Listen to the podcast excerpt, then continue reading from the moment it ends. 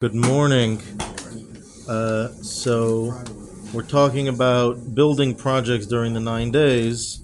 Larry was asking, what if you hire a Gentile? We'll, we'll talk about that tomorrow, Mitzvah Hashem. But the, uh, the the the conclusion of the Poskim is that luxury building projects should be avoided during the nine days. If you want to do some fine. Uh, artistic work on your wood, some woodwork, and uh, or make some uh, you know uh, repaint your wall to match the mood of the summer. You know those types of projects should be avoided during the nine days. Um, but interestingly, um, what about if what about if it's for a mitzvah?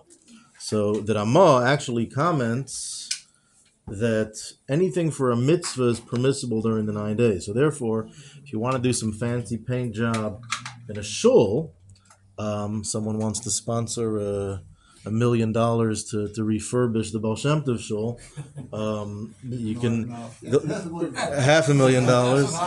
They'll, they'll accept your donations, and you could even start the building project during the nine days, even if it's just to make the shul look nicer.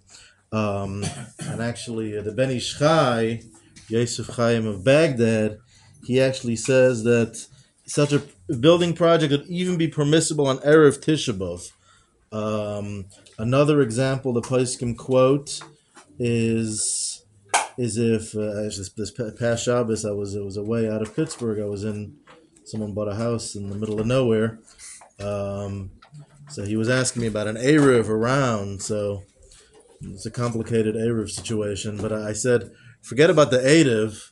It's Pashut, the, the, the, the, it's built on a cliff. There's a bunch of kids running around.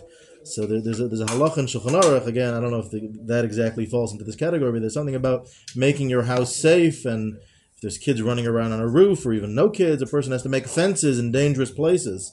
So to make a fence during the nine days would, would not just be permitted, but would be required.